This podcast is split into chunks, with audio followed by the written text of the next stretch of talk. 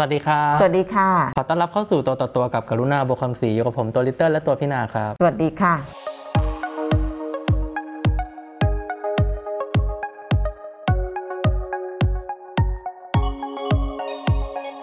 กลับมาพบกันเช่นเคยหลังจากที่เราต้องไปตรวจผลโควิดกันก็ปลอดภัยกันทั้งคู่ ก็และกักตัว 14 วัน มาเจอกันหายไปสองสัปดาห์กลับมาเจอกัน ก็ให้กำลังใจ กับทุกๆคนที่กำลังเผชิญกับสิ่งที่ไม่ควรจะเกิดในประเทศของเราอืมไม่ควรจะเกิด คือโรคระบาดอะมันมันเกิดได้ใช่ไหมแต่ว่าถ้าเรามีวิธีการจัดการที่ดีกว่านี้ เพราะว่าเราเป็นประเทศที่มีทรัพยากร เราจะไม่มาถึงจุดที่เราเห็นอยู่ จุดที่คนเสียชีวิตในบ้าน จุดที่คนทั้งบ้านติด หรือว่าจะไปรอตรวจก็ยังไม่ได้ตรวจเลยด้วยซ้ำใช่ ไม่เคยคิดว่าเราจะมีแบบนี้นะ จริงพี่นาคือปีที่แล้วอะจำได้ว่าทำข่าวเนอะเราก็เห็นแบบนี้ในบราซิลในประเทศอื่น ใช่ ใครจะคิดว่าปีนี้ทุกอย่างที่เราเห็นอะมันจะมาเกิดที่เนี่ยถูกต้อง อืม ทั้งทั้งที่มันเป็นหายนะที่บางส่วน ถ้าได้รับการจัดการที่ดีมันจะดีกว่านี้ อืม ดีกว่านี้ เป็นที่น่าสังเกตว่า หลายประเทศในอาเซียนตอนเนี้ยเหมือนกันหมดเลยนะพี่นาใช่ ก็เวลาโรคระบาดมันเกิดในสังคมที่เอ่อตรวจสอบไม่ได้ ในสังคมที่มีเอ่อเรียกว่าความผิดปกติ มันก็จะทำให้เราเห็นปัญหาทุกอย่างอืมที่มันซ่อนอยู่ใต้ผมนะ แต่วันนี้เราจะไม่พูดถึงเรื่องโควิด เพราะว่า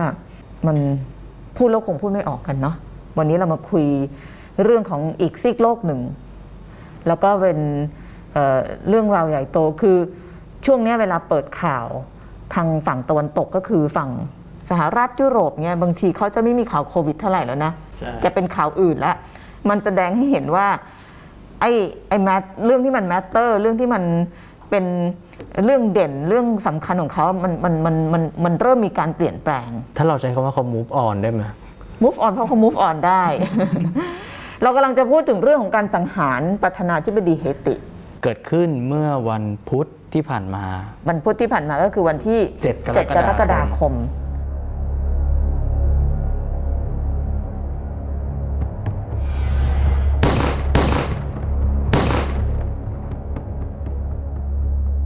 ตกลงเหตุสังหารมันเกิดขึ้นได้ไง คือท่านประธานาธิบดีอยู่ในบ้านตัวเองด้วยซ้ำไป คือมันเกิดขึ้นตอนที่แกกับภรรยาเนี่ยกลับมาบ้านตอนตีหนึ่งของวันที่7กลุ่ม7กรกฎาคมที่ผ่านมา แล้วอยู่ดีๆเนี่ยก็มีกลุ่มมือปืนเนี่ยมากันเป็นขบวนรถเลย เข้ามาในบ้าน แล้วก็ลงมากราดยิงท่านประธานาธิบดี แล้ว security หายไปไหนหมด นั่นน่ะสิพี่นาเนี่ยคือสิ่งที่เขาคือมันสงสัย มีมันมีมันมีอะไรแปลกๆเยอะมากใช่ไหม เยอะ หนึ่งหนึ่งเลยก็คือเข้าไปได้ยังไง เพราะว่าเป็นที่พักของประธานาธิบดีเนอะซึ่งปกติก็ต้องมีบริการดคุ้มกัน อันนี้เขาก็เลยสงสัยว่า หรือบริการดเนี่ยจะเป็นคนสมรู้ร่วมคิดด้วยหรือเปล่าอ่านอนหวันไส้อืมแล้วก็รายงานระบุว่าประธานาธิบดีเฮติเนี่ยโดนยิงไป 16 นัด ก็เสียชีวิต อีกคนที่บาดเจ็บสาหัสก็คือภรรยาอืมมาร์ตินโมยิสก็ซึ่งภรรยาท่านก็ถูกส่งไปรักษาตัวที่สหรัฐ ใช่ ถูกส่งไปรักษาที่ฟลอริดา แล้วก็ล่าสุด มีให้ปากคำเพิ่มเติมเกี่ยวกับคดี คือภรรยาเขาเล่าว่า เขาได้ยินว่ากลุ่มมือสังหารเนี่ยพูดภาษาอังกฤษกับสเปน ซึ่งตรงเนี้ยมันมันสำคัญยังไงตัวเพราะว่าเฮติเนี่ยใช้ภาษาฝรั่งฝรั่งเศสกับเพราะภาเป็นษาอาณานิคมฝรั่งเศสมาใช่ก่อนกับภาษาเฮติที่เป็นภาษาของเขาเอง เพราะฉะนั้นมันก็เลยบ่งชี้ว่ากลุ่มมือปืนเนี่ยมาจากนอกประเทศ เป็นพวกแบบมือปืนเอ่อทหารรับจ้างวะใช่ เขาจับได้แล้วนะล่าสุดส่วนใหญ่เป็นคนโคลอมเบียพี่นาฮะแล้วมันเกี่ยวอะไรอะเป็นคนโคลอมเบียแล้วก็มีคนที่เป็นสัญชาติสหรัฐกับเฮติสามคนอยู่ในนั้นด้วยแล้วโคลอมเบียมันเกี่ยวอะไรนั่นน่ะสิ อันนี้คือปริศคือนาอันเนี้ยมันมันมันมันมันไม่ใช่แบบว่าสังหารแบบว่าMister A Mister B นี่มันคือผู้นำประเทศอะใช่ อยู่ๆ ก็มีเอ่อกลุ่มแก๊ง ซึ่งดูเหมือนเป็นต่างชาติอะอืม บุกเข้าไปบุกนปเข้าระมาธานาธิบดีในประเทศ ถึงบ้านอะ อืมเมื่อวันจันทร์ที่ผ่านมาเนี่ยมันมีข้อมูลเพิ่มว่าเขาจับกลุ่มคนที่เขาคิดว่าน่าจะเป็นตัวการสำคัญ อืมเป็นเป็นคนเชื่อมโยงระหว่างคนสั่งการกับมือปืนเขาคิดว่าคนเนี้ยน่าจะเป็นคีย์สำคัญก็คือ คนนี้เป็นคนเฮติไปอยู่ที่ฟลอริดามีอาชีพเป็นหมอ แล้วก็ตำรวจเผยว่าล่าสุดเนี่ยเจ้าตัวเนี่ยบิน กลับมาเฮติเมื่อเดือนมิถุนาด้วยเครื่องบินเจ็ตแล้วหลังจากเหตุสังหารหนึ่งในมือปืนเนี่ยโทรศัพท์หาคนคนนี้ตำรวจเขาก็เลยคิดว่าคนเนี้ยน่าจะเป็นคนสั่งการหรือว่าใกล้ชิดกับคนสั่งการหรือเปล่า แล้วเหตุจูงใจมันจะมีจากอะไรได้บ้าง เหตุจูงใจตอนนี้เท่าที่เขาพบก็คือว่า เจ้าตัวหมอที่มาจากฟลอริดาที่ที่หนูเล่าไปอะพี่นาตำรวจเขาไปพบว่าตอนปี 2011 เนี่ย หมอคนเนี้ยเคย เคยอัดคลิปวิดีโอลง YouTube วิจารณ์การทำงานของรัฐบาลเฮติว่าแบบเต็มไปด้วยการคอร์รัปชันทำให้ผู้คนยากจน แล้วเพื่อนของคนคนเนี้ยก็เคยเปิดเผยว่าเขาเนี่ยอยากที่จะลงสมัครประธานาธิบดีเฮติอ่าก็เลยมีความเป็นไปได้ว่า เหตุจูงใจเนี่ยเกี่ยวกับเรื่องการเมืองอ่าความคืบหน้าของคดีลอบสังหารโชเวเนลโมอิสประธานาธิบดีเฮติ เมื่อกี้เราพูดถึงปี 2011 ที่นายแพทย์ซานนอนเนี่ยออกมาวิจารณ์การทำงานของรัฐบาลเฮติว่า เต็มไปด้วยการคอร์รัปชันและสร้างความยากจนให้กับประชาชน ล่าสุดวันศุกร์ที่ 16 กรกฎาคมที่ผ่านมาครับ มีข้อมูลเพิ่มเติมเกี่ยวกับแรงจูงใจของชายคนนี้ เขาไปถามศาสตราจารย์ด้านเศรษฐศาสตร์ในฟลอริดาท่านหนึ่ง ที่เคยเจอกับซานนอนตัวเป็นๆแล้วก็เคยมีส่วนร่วมในการประชุมออนไลน์ผ่านโปรแกรมซูมเนื้อหาของการประชุมเนี่ยเป็นการพูดถึงการเมืองเฮติ ในคีย์สำคัญว่า จะพัฒนาประเทศหรือพัฒนาการเมืองให้มีเสถียรภาพยังไง ในกรณีที่ว่าหากโมอิสไม่อยู่แล้ว หรือหากโมอิสลงจากตำแหน่ง แน่นอนว่าไม่มีการพูดถึงรัฐประหารหรือแผนรอบสังหารประธานาธิบดีเลย แต่กลุ่มประชุมออนไลน์นี้ตำรวจเฮติยังไม่สามารถตัดออกจากสมมติฐานแรงจูงใจทางการเมืองได้ อีกหนึ่งแรงจูงใจมาจากภาพถ่ายจากโดมินิกันครับ สมาชิกในภาพถ่ายมี 3 คนสำคัญ 1 คือซานอนนายแพทย์ชาวฟลอริดา 2 คือสมาชิกกลุ่มติดอาวุธที่ถูกจับกลุ่มไปแล้ว และ 3 คือสวชาวเฮติ สวคนนี้มีชื่อว่าจอห์นโจเอลโจเซฟเป็นสวที่มักวิจารณ์การทำงานของโมอิสบ่อยครั้ง และตำรวจคิดว่าคนคนนี้น่าจะมีส่วนร่วมในการจัดหาอาวุธ ปัจจุบันคนคนนี้อยู่ระหว่างการหลบหนีและตำรวจเฮติก็ออกหมายจับแล้ว นอกจากสวเฮติที่มาวิจารณ์การทำงานของประธานาธิบดี ล่าสุดตำรวจเฮติจับกลุ่มคนอีกคนหนึ่งเพิ่ม คนนั้นคือดิมิทรีเฮราดเป็นหัวหน้าบริการของประธานาธิบดีเอง คาดกันว่าเขาอาจมีส่วนเกี่ยวข้องครับเพราะว่าขบวนรถของมือสังหารเนี่ยเข้าไปในบ้านพักประธานาธิบดีได้อย่างง่ายดายและผลจากการลอบสังหารปรากฏว่าไม่มีบริการคนใดได้รับบาดเจ็บเลย ซึ่งการจับกลุ่มคนคนนี้อาจจะไขคำตอบได้ว่าทำไมจึงเป็นเช่นนั้น นั่นทำให้ขณะนี้ปัจจุบันเนี่ยจำนวนผู้ต้องสงสัยเพิ่มจาก 26 เป็น 29 ราย ล่าสุด FBI ลงพื้นที่สอบสวนช่วยกับตำรวจเฮติแล้วไปดูจุดเกิดเหตุว่าเกิดอะไรขึ้น แล้วก็พยายามเก็บหลักฐานทุกอย่างเท่าที่ทำได้ ทีนี้เนี่ยนอกจากเฮติแล้วเนี่ยตอนเนี้ยทุกสายตากำลังมองไปที่โคลอมเบียด้วย เพราะว่าส่วนใหญ่ของมือปืนที่ถูกจับกลุ่มเนี่ยเป็นคนโคลอมเบีย ซึ่งโคลอมเบียเองก็มีส่วนช่วยในการสืบสวนด้วย ถ้าย้อนไปต้นสัปดาห์ตำรวจโคลอมเบียออกมารายงานว่าหัวหน้าบริการดที่เพิ่งถูกจับกลุ่มเนี่ยมีประวัติการเข้าออกโคลอมเบียบ่อยครั้ง ก่อนเกิดเหตุรอบสังหาร และล่าสุดประธานาธิบดีโคลอมเบียออกมาระบุเองว่า จริง ๆ แล้วเนี่ยส่วนใหญ่ของคนที่ถูกจับกลุ่มเนี่ยน่าจะโดนหลอกด้วยซ้ำเพราะว่าแผนการจริงๆเนี่ยไม่ใช่การสังหารประธานาธิบดี แต่เป็นการเข้าไปเพื่อช่วยเหลือ หรือว่าช่วยกันคุ้มครองประธานาธิบดี แต่ในกลุ่มของทหารรับจ้างเนี่ยมีกลุ่มเล็กๆ ย่อยอยู่ที่รู้ดีว่าแผนการจริงๆ คือการลอบสังหาร นั่นหมายความว่าส่วนใหญ่ของคนที่ถูกจับนั้นอาจจะเป็นแพะรับบาปรายงานนี้สอดคล้องกับสำนักข่าว New York Times ที่ลงพื้นที่พูดคุยกับครอบครัวของสมาชิกที่ถูกวิสามัญไปเมื่อต้นสัปดาห์ เขาเล่าว่าเขาเชื่อครับว่า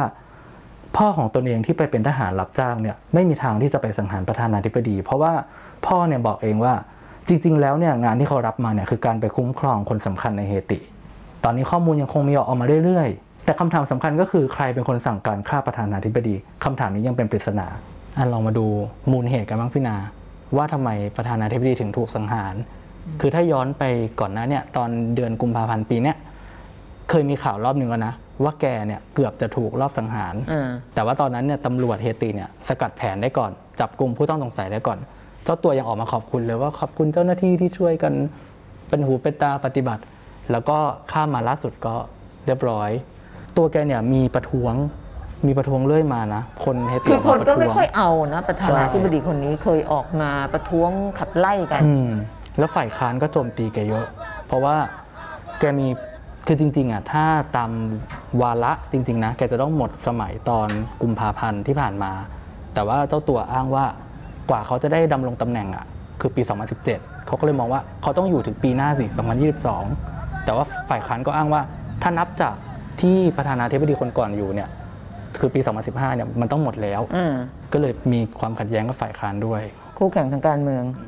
ก็วุ่นวายไม่จบสิ้นอะ คือเฮติอยู่ที่ไหน เฮติเนี่ยประชากรส่วนใหญ่เนี่ยเป็นคนผิวดำใช่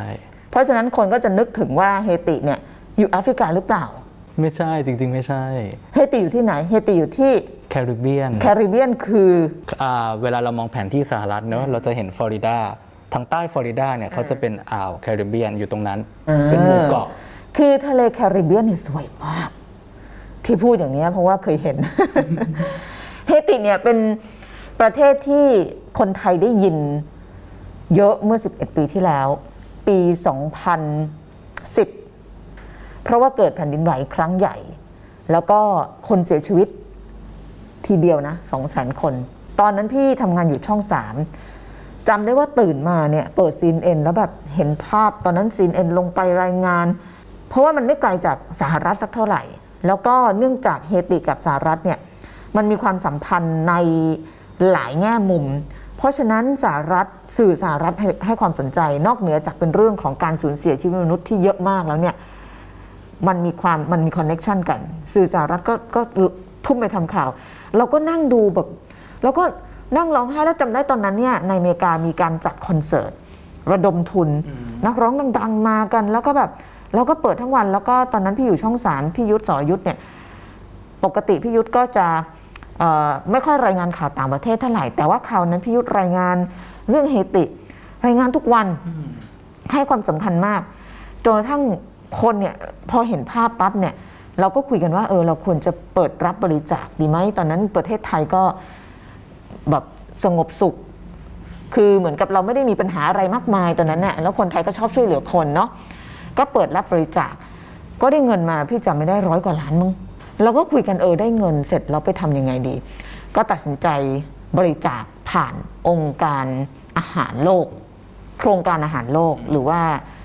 World Food Program แล้วก็พี่ยุทธก็บอกว่านะไปทำข่าวที่เฮติบินไปเลย ซึ่งเป็นครั้งแรกเลยไหมที่พี่นาไปเฮติ เป็นครั้งแรกที่ไปเฮติ เพราะว่าเพราะว่าแบบคือพี่อะอยากไปคิวบามาก แล้วเฮติก็อยู่ไม่ไกลจากคิวบาแต่คิวบาเนี่ยก็อยู่ใน list ที่ยังที่ที่อยากไปแต่ไม่ได้ไปสักที แล้วก็พอมีโอกาสไปเฮติเนี่ยก็เลยได้ไปเห็นทะเลแคริบเบียนเป็นครั้งแรก ที่เล่ามาทั้งหมดเนี่ยจะบอกว่าเฮติอยู่ที่แคริบเบียน แล้วเวลาไปเนี่ยก็คือก็ต้องไปไปอเมริกาก่อน คือเวลาแต่ก่อนถ้าเกิดไม่มีหายนะ ไม่มีภัยพิบัติอะไรเนี่ย เราไปฟลอริดาได้ แล้วก็บินจากฟลอริดาไปเฮติ มันก็จะจะจะจะไม่ไกลกันมากนะ แต่ว่าตอนนั้นเนี่ยเนื่องจากเฮติเนี่ยเสียหายหนักมากสนามบินใช้ไม่ได้ เราก็เลยต้องบินไปนิวยอร์กจากนิวยอร์กต้องบินมาสาธารณรัฐโดมินิกัน อ่าเป็นอยู่ข้างๆเฮติ อยู่ห่างติดแต่ต่างกันราวกับฟ้ากับดินคือ ลงไปที่ Dominican Republic นะ แล้วก็ขับรถตามชายเหมือนเหมือนฟลอริดาเขาเป็นอาณานิคมของสเปนมาก่อนนะก็มีมีเสน่ห์เนาะแล้วก็มีแบบว่าวัฒนธรรมซิการ์อะไรเงี้ยประชาชนก็แบบว่า open air นั่งดื่มนั่งคุยกัน แต่ประเทศข้างๆเนี่ยคือแบบหลุมดำนั่นคือเฮติแต่บอกว่าเป็น เป็นประเทศที่มีวิบากกรรมก็ไม่ไม่น่าจะผิดเนาะเยอะนะไหนจะภัยธรรมชาติ ไหนจะวิบากกรรมทางการเมือง มีรัฐประหารกี่ครั้ง 26 ครั้งพี่ยี่นาสิบเขามีรัฐประหารกันตั้งแต่ก่อนที่เราจะมีประชาธิปไตยอะคือก่อน 2475เขาก็มีรัฐประหารกันแล้วอะมีคนถามเข้ามาพอดีพี่นาว่าว่าทำไมการเมืองของเขาถึงไร้เสถียรภาพขนาดนี้ล่ะคะ ดูจาก ดูจากข้อมูลและที่ไปเห็นกับตามันเนี่ยนะ พี่ว่าส่วนหนึ่งเนี่ยมันมันมันเกิดจากจากหนึ่งปัญหาทางการเมืองสองปัญหาความยากจนของประชาชน พอสองอันนี้มาบวกรวมกันคือในประเทศที่ประชาชนอยู่ภายใต้เส้นความยากจนเยอะๆอย่างนี้เนี่ยแล้วการเมืองมันไม่ดีเนี่ยมันก็ฉุดกระชากลากถูกันลงไป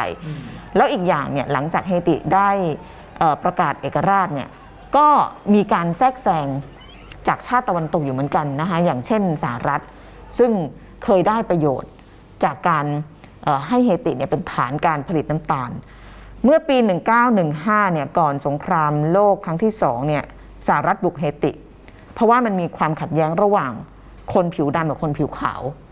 สหรัฐเข้าไปในเฮติเยอะเหมือนกันแต่คนไม่ค่อยรู้ ส่วนใหญ่จะรู้เรื่องคิวบา เพราะว่าคิวบามีฟิเดลคาสโตรมีลัทธิคอมมิวนิสต์แต่เฮติเนี่ยมันเหมือนอยู่หลืบๆอะอืมเป็นประเทศที่แบบว่าที่ที่ส่วนใหญ่ประชากรเอ่อเป็นทาสที่ขนมาจากแอฟริกา เพราะฉะนั้นเออมันก็จะไม่ค่อยอยู่ในเรดาร์เท่าไหร่นะคะ แต่ว่าตอนนั้นเนี่ยสหรัฐเนี่ยเข้าไปบุกเฮติ แล้วก็เข้าไปควบคุมในเรื่องของทรัพย์สินและการลงทุนของเฮติ ควบคุมตั้งแต่ปี 1915 จนถึง 1934 ถึงถอนทหารจากเฮติ แล้วก็หลังจากนั้นมาเนี่ยเฮติก็เริ่มมีการเลือกตั้งเป็นของตัวเองนะคะแต่ว่าอย่างที่บอกเนี่ยการเลือกตั้งเนี่ยพอมันเกิดในประเทศที่โครงสร้างอ่อนแอประชาชนอาจจะยากจนแล้วก็ไม่ได้เข้าถึงการศึกษาเนี่ยผู้นำที่มาจากการเลือกตั้งเนี่ยมันก็มีพฤติกรรมเป็นเผด็จการนะ มีมีดัง ๆ หลายคนอย่างเช่น ฟรองซัวปาปาด็อกนามสกุลเก๋มาก แนวแนวฝรั่งเศสปาปาด็อกนี่ดังนะ คือคือกลายเป็นหนึ่งในเผด็จการของโลกอะอ๋อ ถึงแม้จะมาจากการเลือกตั้งนะคะแล้วก็หลังจากเสียชีวิต หลังจากปาปาด็อกเสียชีวิต 1971 ลูกชายขึ้นมาแทนตอนนั้นลูกชายน่าจะอายุ 19 ปีเองนะเบบี้ด็อกโอ้คือเนี่ยมันเป็นเหมือนกับการปกครองมันมันพอมันพอมันแบบ พอมันมีไอ้ไอ้ไอ้ไอ้ส่วนผสมของหลายอย่างเนี่ย มันก็เลยไม่เอื้อให้เกิดสังคมที่มันแบบแข็งแรงอะ แล้วก็ขนาดว่ามีผู้นำเป็นตัวเป็นตนแล้วก็ยังมีกลุ่มบางกลุ่มที่ใช่พยายามใช่ แย่งชิงอำนาจกันตลอดเวลา คือพอมันเป็นแบบนี้เนี่ยมันก็เปิดโอกาสให้พวกกลุ่มแก๊งเนี่ยเข้ามาพวกยาเสพติด พวกแก๊งเรียกค่าไทย UN เนี่ยมีทหารเอ่อรักษาสันติภาพที่นั่นด้วยนะ มันคือเหมือนกับรัฐที่มันมี มันมีช่องว่างช่องโหว่เยอะเหมือนในแอฟริกาหลาย ๆ รัฐอะคล้าย ๆ กันเลย คือมันเป็นประเทศที่อยู่ในแคริบเบียนก็จริงนะ แต่ว่าบรรยากาศมันอยู่ในแอฟริกา เออจริงจริงจริงๆมันมันคล้ายกันมาก มันเป็นวัฒนธรรมการเมืองที่คล้าย ๆ กับในแอฟริกานะคะแล้วก็มันมีผู้นำคนหนึ่งที่พี่นาจำได้ดี ก็คือชองแบทรองอาริสติสจะอยู่ในช่วงที่พี่นาเรียนหนังสืออยู่คือประมาณปี 1991 ตอนนั้นได้ยินข่าวบ่อย เพราะว่า เป็นผู้นำที่โดยโดยเปรียบเทียบเนี่ยเป็นผู้นำที่ที่ค่อนข้างคลีนที่สุดของเฮติในช่วงนั้นนะคะแล้วก็เลือกตั้งอย่างถล่มทลาย แล้วเขาว่ากันว่าในช่วงนั้นเนยเป็นการเลือกตั้งที่บริสุทธิ์และโปร่งใสที่สุดตั้งแต่มีการเลือกตั้งนับตั้งแต่ได้เอกราชมา 1991 1991 ประเทศไทยก็สองห้าสามสี่มีรสชรัฐประหารอืมแต่ว่าพัฒนาการมันก็มันก็ถอยหลังอีกนะคะ เพราะว่าปรากฏว่าอาริสติสโดนโดนยึดอำนาจจ้ะกองทัพยึดอำนาจประธานาธิบดีอาริสติสตอน 1991 อยู่ได้ปีเดียวเองอะเออแล้วก็โดนกองทัพรัฐประหาร เรียนแบบแถวนี้ปะ ไม่ใช่ครั้งแรกนะ ของกองทัพเฮติ ที่ยึดอำนาจประธานาธิบดี คือถ้ารวมทั้งหมดมัน 26 ครั้งอืมแต่มันก็มีเรื่อยมาเรื่อยๆ เอาแค่ในศตวรรษแรกที่เขาตั้งประเทศอะพี่นาก็คือมี 10 ครั้งแล้วอะ สิบครั้ง ที่มีการยึดอำนาจผู้นำแบบเนี้ย นี่มันคือคือแพทเทิร์นของของการเมืองที่เกิดขึ้นในแอฟริกา ปรากฏว่าหลังจากประธานาธิบดีอาริสติสถูกทหารยึดอำนาจเนี่ยสหรัฐส่งทหารเข้าเฮติสองหมื่นกว่านาย เพื่อมาช่วยปกป้องเออประชาธิปไตยแล้วก็ประชาชน อืมซึ่งจริงสหรัฐก็อาศัยช่องโหว่เหมือนกันเนาะพอประประเทศมันมีความวุ่นวาย ใช่ใช่ ไร้เสรีภาพเขาก็ต่างชาติก็เข้ามาได้ ใช่ แต่ก็ก็ถือเป็นประประเทศซึ่งเคย เรียกว่าเป็นฐานในการแบบลงทุนในแง่ของแรงงาน แล้วก็พวกผลิตภัณฑ์อย่างพวกน้ำตาลพวกอะไรเพราะฉะนั้นสหรัฐก็ยังในแง่หนึ่งเราก็รู้สึกว่าเออเขาเขาต้องการที่จะมีส่วนร่วมในการคลี่คลายสถานการณ์ทางการเมืองในประเทศ ซึ่งเคยมีความผูกพันกันหรือเปล่านะคะก็ก็ไม่มีใครรู้นะคะแล้วก็ตอนนั้น อาริสติสก็ต้องเดินทางออกจากเฮติ คืออาริสติสเนี่ยได้รับการสนับสนุนจากสหรัฐ เขาถึงบอกว่าช่วงนั้นนะเป็นช่วงที่แบบเขาคาดว่าน่าจะมีการเปลี่ยนผ่านอืมแล้วทำให้เฮติเนี่ยก้าวเข้าสู่เอ่อเรียกว่าความมีเสรีภาพ แต่ก็โดนกองทัพรัฐประหารสหรัฐก็เลยเข้ามาแทรกแซง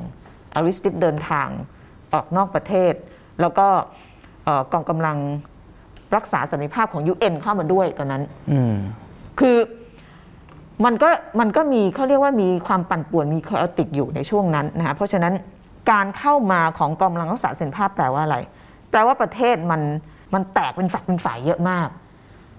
มันมีกองกำลังมันมีเรื่องยาเสพติดอย่างที่บอกเขาไม่ไกลจากแหล่งยาเสพติดเท่าไหร่อืมในเอ่ออเมริกาใต้ พอมาเจอปี 2010 เจอแผ่นดินไหว2 0 0แสนคนนะในปรโตแปงที่เสียชีวิตอะตอนพี่ไปนะลิตเติ้ลแบบ นอนไม่ได้อะมีแต่กลิ่นศพ อืม คือพอไปถึงโปรโตแปงนะ ขับรถเข้าไปในเมืองนะ มองไม่เห็นอะไรเลย มีแต่มีแต่บ้านตึกราบหมดเลย แล้วคน คือในโปรโตแปงเมืองหลวงเนี่ย มันจะเป็นคล้ายๆแบบเนินเนินเนินเนินขึ้นไป แล้วก็ชาวบ้านเนี่ยยากจน แล้วเวลาสร้างบ้านเนี่ย มันไม่ได้มีโครงสร้างที่แข็งแรง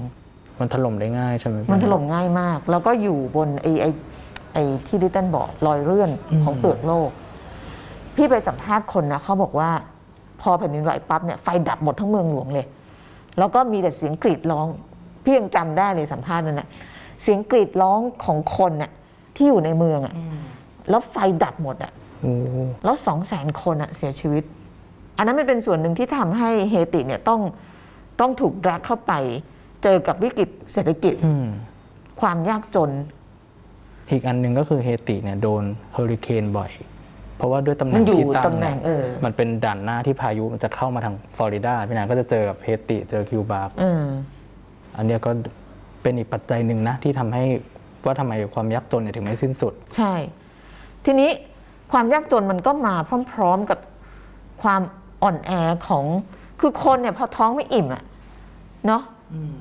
แล้วก็ถ้าเกิดรัฐบาลไม่ได้ ไม่ได้มาแบบเพื่อที่จะดูแลประชาชนอะแต่มาแล้วมีกลุ่มมีแก๊งมา อะไรพวกเนี้ยมันก็เลยทำให้คนมันยิ่งถูกทิ้งลงไปอะเดี๋ยวจะให้ดูล่าสุดว่าพอเกิดเหตุรอบสังหารเนี่ยปรากฏว่าคนเฮติจำนวนมากเลยพี่นาเออไปรวมตัวกันหน้าสถานทูตใช่สหรัฐขอลี้ภัยใช่เขาเนี่ยพยายามจะออกนอกประเทศกันนะ คือชายแดนเนี่ยโดนปิดเลยนะ เพราะว่าประเทศข้างๆอะที่พี่นาเล่าว่าโดมิ Dominican นิกันเนี่ย Republic เขาก็ปิดชายแดนกลัวคนข้ามมา Mwen mèm debi avon yon baka fè menje, mbaka domi, m oblije gite la tan mwen san basak la mwen la. Paske m kè, paske opten de det tir, ou pakoun ki eski ki es, ou pakoun ki moun vreman, nipot ki mouman. La tan mwen gite la tan mwen, pa patounen la, m bakoun pa mwen fon mimi. Mbam se Rosalva Martin, donk sakpa se nan peyi ya la. Mbaka di msi mwen madazi politik, si mdek si mdek avon le gite l, dap gite l. Chef si prem peyi ya, ki, ki sekirize priske tout moun nan peyi ya. Bon ka sakrive, epi mwen moun mwet la. Si mwet la sou li mwen yeri, fom la gen male mwen chen, baka redi. E important pou mkite peyi ya. คือเราเห็นเลยว่าพอมันมีวิกฤตอะไรขึ้นเนี่ยสังคมวุ่นวายทันทีเลย ใช่ใช่ เพราะว่าพอผู้นำถูกสังหารแบบนั้นเนี่ย อืม มันเกิดช่องว่างสุญญากาศทางการเมือง แล้วก็ไม่รู้ว่าใครทำแล้วเฮตินี่ก็เป็นประเทศถ้าพูดถึงเรื่องของโรคระบาดเนี่ยก็ก็เจอเหมือนกันนะ แล้วก็เป็นประเทศแบบไม่กี่ประเทศในโลกอะที่ยังไม่มีการฉีดวัคซีนให้ประชาชนป่ะเป็นหนึ่งในห้าประเทศที่ยังไม่ได้ฉีดวัคซีนเลยอืมที่เหลือก็จะมีบูรุนดี เอริเทรีย แทนซาเนีย เฮติ เกาหลีเหนือ เกาหลีเหนือยังไม่ฉีดเหรอ ไม่ฉีดเพราะเขาไม่มีคนติด อ๋อโอเค นี่ก็จริง ๆ แล้วมันก็อยู่อยู่ไกลเราเหมือนกันนะ เฮติอะ หมายถึงว่าบางคนอาจจะคิดว่า เออแบบ